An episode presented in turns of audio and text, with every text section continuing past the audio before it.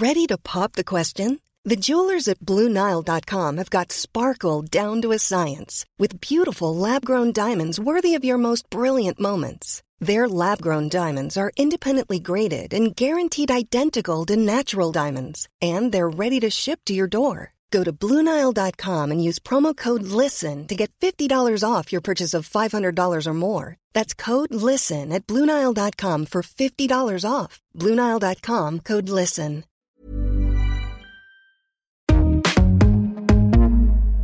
Vent.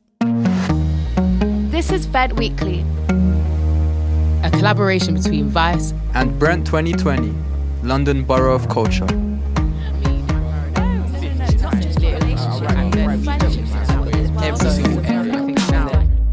Let's get it cracking. This is Vent Daily. I'm Sophie. I'm part of the Blueprint Collective, a group of creative young people at the heart of Brent 2020, London Borough of Culture. We are taking over the last two episodes of this Vent Daily mini series. For the next two days, we're sharing recordings of some conversations we've facilitated with members of the Blueprint Collective, all about how to educate yourself. Just a heads up, we recorded the audio over video call, so it may sound a little glitchy, but the quality of the conversation is 100%. This is the second half of a two part conversation. If you haven't heard the first part, go back and have a listen. My mum told me that when she was in school, she was called a monkey. She was called a monkey. Mm. You're a monkey. You're a monkey. And when was that? My mum was born in the. My dad was born in the 40s. So this is a long time ago. So my dad was called a monkey. Mum was called a monkey in in England. And I went to school, and I remember them calling my brother a monkey. Your brother looks like a monkey, doesn't he? Making mm. my. These are the teachers, by the way. These are the teachers and my brother was put on a special table because he was black. And I they tried to put me on the special needs table, but I'm very clever. I mean, it's impossible. I, like, why am I on the special needs table? Yeah. And I was and I pushed back because I was taught to use my voice, shout loud. And then you think, so when was that? So this is we're talking about the 50s now, and then we're talking about the 1970s. I've just told the world how old I am. and then in the 2010, when I was teaching, 2011, I was teaching for a couple of years. I have had some conversations that would make your ears, honestly. I've been in schools and in classrooms and seen a teacher shout at a child, What is wrong with you? What is wrong with you people? This was to a five year old. Mm. Oh, yeah, you people. You're going to end up in prison just like your dad. I've been in a staff room and I've seen registers. You know, you get your new class yeah. and they hold the register up and they say, Oh my God, spot the black. and the just teacher on name. just on the name spot the black i've heard teachers saying oh my god titania what's wrong with black what's wrong with these black boys why do they stab each other i've heard some awful things what was the other one that really made me cry in a school there was a child who had displayed some worrying behavior which yeah. was suggestive of maybe some abuse at home and it was written off as cultural hmm? that kind so of dancing like and touching like yourself is cultural yeah that's yeah. awful. It's black. It's a black thing. It's what blacks do. So this was again in 2012. this is not even eight years ago. This is not that long ago at all. Like you don't realize how bad it is until you come out of a situation. So you might clock it at first and be like, "Whoa, that was not right." But then when you go home and think about it, or you speak to someone else about it, you realize the severity of what's just happened. Yeah, yeah. that and the A word, aggressive. When I used to play netball against different schools, blah blah. And we had like a team that was predominantly black, and all the other schools like white, and they'd be like, "Oh, aggressive black girls," or the you know, just stereotypes. And it wasn't even us being aggressive; it was just us being passionate, which was mistaken for aggressive because it was just like just something that slipped off the tongue and it made sense to them, and it, that was what I found the most annoying. And it sticks with you as well. Mm-hmm. That whole aggressive notion this is something that I was really wanting to ask you guys because I think about it a lot. Do you believe that racism has gotten worse in education, improved, or stayed the same since you were, like, all of us were in mandatory education? So we're talking like from when you actually had to be in school. I suppose from the example I gave you earlier from my mum's mm. life, and then what I saw in, in, in as a teacher you can see that probably hasn't changed as much as it needs to change. I think it, it's mm-hmm. become different. I think over you know the last three or four decades, racism is less explicit. Recently, it's become yeah. more explicit, but I think it's been it's it's less it's hidden. For example, like me, I have two older brothers. They just had the shittest time at school. then I was mm. fine. And then my brother had the shittest time at school again. It's like, what? They were black boys. And with exactly. my little brother being mixed race, he's a mm. mixed black boy. He's trouble. And that's, it's all targeted now. It's like they're looking for one specific thing they can pick on and they'll do it. I think now it's just hidden, like as you guys are saying, it's just hidden a lot better than it was in terms of mm. how you can approach it. Yeah. How they approach it, sorry and the experiences of boys are always going to be different. Black boys are it's always going to be different for a black boy than a black girl, and you see it in, in teachers, you see it in classrooms, you see it in schools. The black girl is is cute or sweet or oh poor thing. Black yeah. boy immediately is it's almost a fear. Right. Fear. Yeah. It's fear of, of, of blackness. this fear of black male. There's fear of strength and power. Uh, that's so that's what they. It, uh, you can see it, and, and you wonder where does this come from? Where do these myths and stereotypes come from? But that's why he, your brothers had different experiences to you. Mm. Yours was more hidden and more subtle. Mm-hmm. Call me by my surname because they couldn't remember my first. And my name is not even hard, it's Leah. When I was in compulsory education, like the Black Lives Matter organization was fairly new. So Black Lives Matter only came really to fruition about 2013, around that time. Do you feel like if it had been created earlier, there might have been a difference now in society, or where would we be now, do you think? I mean, that's a, that's a really good question. I, I, said earlier, I think progress has happened. So yeah. people have had to hide their racism, and they're hiding their racism for a reason because they know it's wrong, because mm. they're ashamed of it. That's good. Good that you hide it. We haven't gone far enough. Something feels different now. I think it's really interesting seeing the Black Lives Matter protests as an adult, as someone in their 40s and with parents who are vulnerable. Because if this happened two years ago, I'd have been out there marching. I wasn't able to march because I'm looking after my dad and my uncle and vulnerable adults.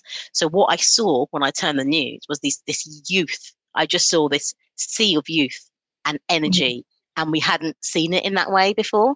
So it just it feels different. It feels I don't know. It just feels more hopeful. Yeah. It feels younger. It feels more universal. It feels more international. I'm not just seeing black faces. I'm seeing everyone. So yeah. I, it just feels different. So I'm hopeful.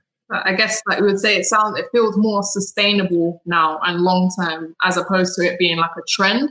I know some people still view it as a trend now, which is unfortunate, but I, I feel like like touching on what you said, uh, what you said, it's it's definitely there has been progress. It's just not enough for us to turn around and say, okay, let's give the actual stats out now. Let's put everything out on paper. It will, yeah. it's not going to be like that for a very long time.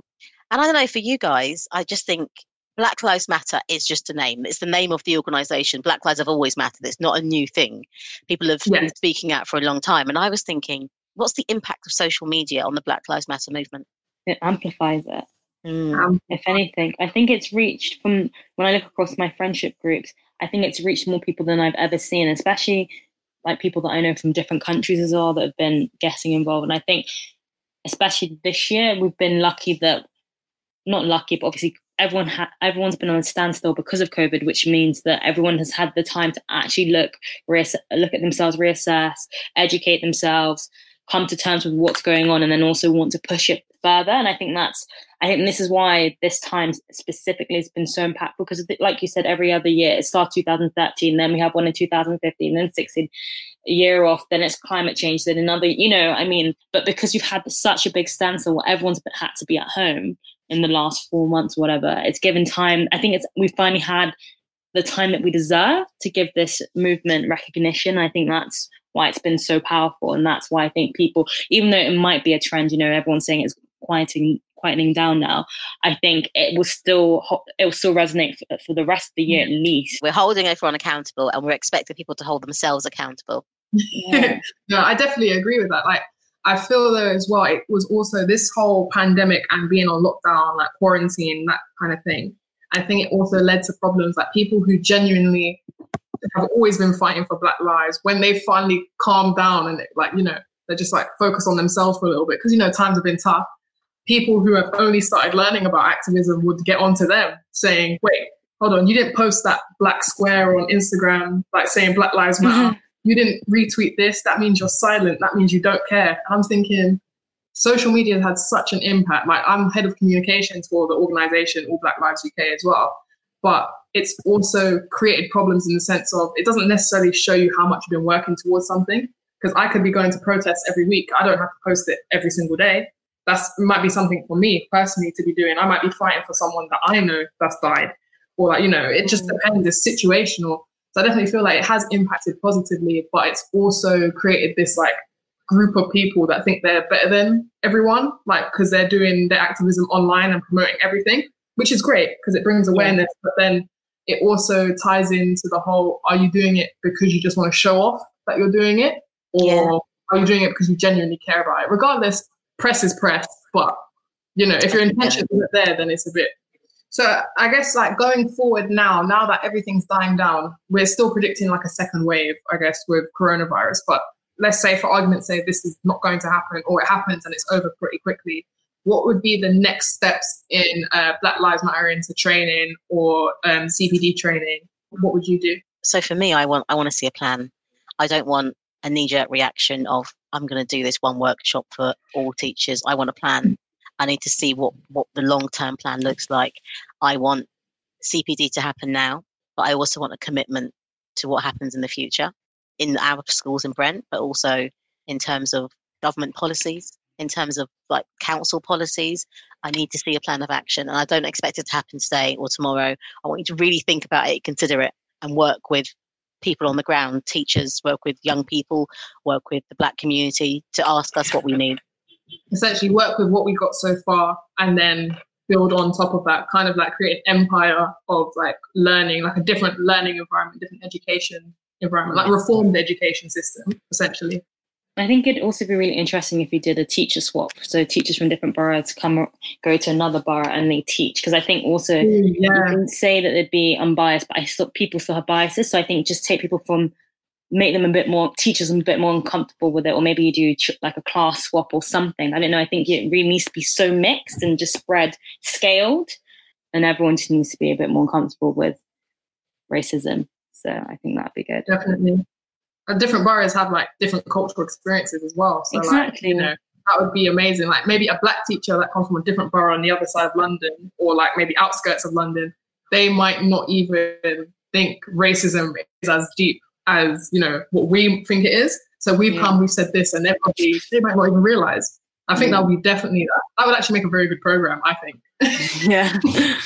Ultimately, it would just be good to just see the something put together or a team or an action plan similar to what Titania was saying, where it kind of breaks down not who will be discussing, but what will be the topics. Because it's all good and well talking about racism, but what are we talking about in terms of are we exactly. talking about racism, but educating them on the fact that a lot of black people in Brent invented a lot of the stuff or did all of that? Like, what are we teaching? I think just adding something to even the history books, like we learn so much about the Tudors. Like, teach me about Brent's black historians who did stuff. Like, that would be good to just kind of yeah. create more in-depth topic plans and put them on exam mm. papers make them learn it like that. Like i remember my exams. I don't remember what i learned in history. We talk about famous black scientists or famous scientists but how many young people have heard of maggie pocock? I mean why don't we know about these amazing black icons who are british you know what we should be celebrating that as well rather than yeah. So. what's the main what's the main argument against putting Black history on the mainstream curriculum. Why isn't it? Do you know what that's been? I don't know. I mean, there's lots of excuses about it. It, it basically the curriculum is set by the government, so it would yeah. require Boris Johnson's government to make a change. So teachers will teach what they teach, and but the the curriculum is set by the government, so that that it needs to happen there. So all of these pressure tanks, pressure think tanks that are happening, and pressure groups that are saying to the government, we need to have this change we need to be supporting them. Get get behind them. Push. If you are a parent, if you are, you know, you have brothers and sisters at school, push. Get the teachers to lobby. We need to make this change. Thank you everyone for coming on. It's been lovely to talk to you. Thank you for having us. Thank you so much. Yeah. Thank you for inviting me. Thank you for listening to Vent Weekly. This episode was produced by the Vent production team Jess Lawson, Amelia Gill, Moeed Majid, and Ali Adlington, with help from Amanda Fernandez, Deandra Natalagawa, and the Blueprint Collective. Vent is a collaboration between Vice and Brent 2020 London Borough of Culture.